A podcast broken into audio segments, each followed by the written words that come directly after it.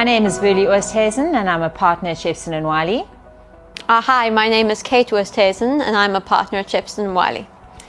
We're doing a podcast series relating to the Protection of Personal Information Act in order to help our clients to educate themselves so that they can be compliant by the first of July twenty twenty-one. We thought it would be a good idea to deal with some of the common terminology that's popped up in terms of the Act, because they're not terms that we use every day. I've found it really, really confusing, Kate, I must say. It's a very, very difficult act, in my opinion, to read and to make sense of. What do you think? It makes me happy that you said that, because I had the same problem. Um, right, so just to go through some basic terms with which you may not be familiar. Uh, the first is data subject. A data subject is basically the person that the information is relating to. So everyone is a data subject. Uh, we've all got personal information about ourselves, and certain companies or certain people will be gathering and processing that information about us. Another useful one is a responsible party. A responsible party is generally the, the party, person, company that decides what information is collected, why it's collected, and how it's processed. This is typically the collector of information, but not always. Can you give us an example, a working example of that? Because it is quite difficult to kind of get our minds around the technical terms if you don't have an example.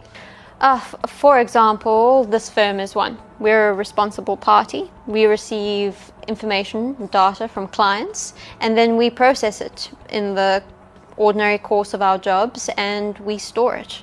Okay, so another example of this would be, say at Shepson and Wiley, we would gather the information of clients, but we also gather the information of our employees, and we are the responsible party relating to their information. We have to hold on to their information, process it, store it in a responsible way, and do it in terms of the Act itself. That brings up another important one, which is the definition of processing.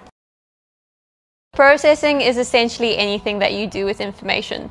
It's the collection of information, storing information, uh, writing information down, uh, loading it, sharing it, communicating it. All of that falls under processing, and it's deliberately broad in terms of the Act. Yes, it is very broad, and I think that they want to make it so it's a catch-all. You can't really say, well, I didn't process the information. The only people I would say that don't process information is, say, for example, um, fiber optic cables. Uh, they're not processing information when it's going over the internet, but each party on either side um, are processing the information. It's essentially any operational activity that has to do with data. The most important one for our purposes, and it's what the Act is named after, is what is personal information?